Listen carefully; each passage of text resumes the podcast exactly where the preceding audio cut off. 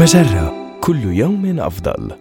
من Harvard Business Review أحد مواقع مجرة إليكم النصيحة الإدارية اليوم امنح أعضاء فريقك المرونة دون التضحية بالإنتاجية. يتمثل التحدي الذي يواجه المدراء اليوم في كيفية الموازنة بين رغبات الموظفين فيما يتعلق بالمرونة والحفاظ على إنتاجيتهم. ويتمثل الخبر السار في أنك لست مضطرا إلى قبول إجراء تنازلات بين الخيارين. في حال فكرت بشكل مختلف حول الوقت الذي يمكن للموظفين العمل فيه معا وهوية الأشخاص الذين يمكنهم العمل معا وكيفية مشاركة المعلومات. فكر اولا في الوقت الذي يمكن للموظفين العمل فيه بشكل متزامن.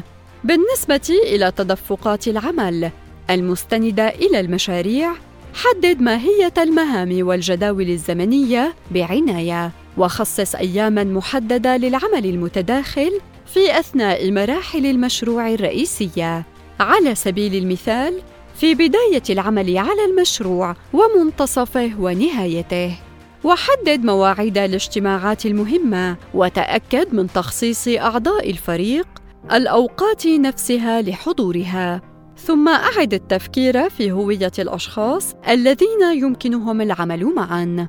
بمعنى آخر هل يمكنك إعادة تنظيم فريقك ضمن مجموعات أصغر تتمتع بصلاحية التنسيق معا؟ أخيرا صمم أنظمة جديدة لمشاركة المعلومات لجعل البيانات المهمة متاحة بسهولة أكبر إذ قد تؤدي فترات الانتظار الطويلة للتحديثات المتعلقة بالوضع أو الإجابات عن الأسئلة إلى تقويض الإنتاجية. هذه النصيحة من مقال أربع طرق يمكن للمدراء من خلالها زيادة المرونة دون تقويض الإنتاجية. النصيحة الإدارية تأتيكم من Harvard Business Review أحد مواقع مجرة، مصدرك الأول لأفضل محتوى عربي على الإنترنت مجرة كل يوم أفضل.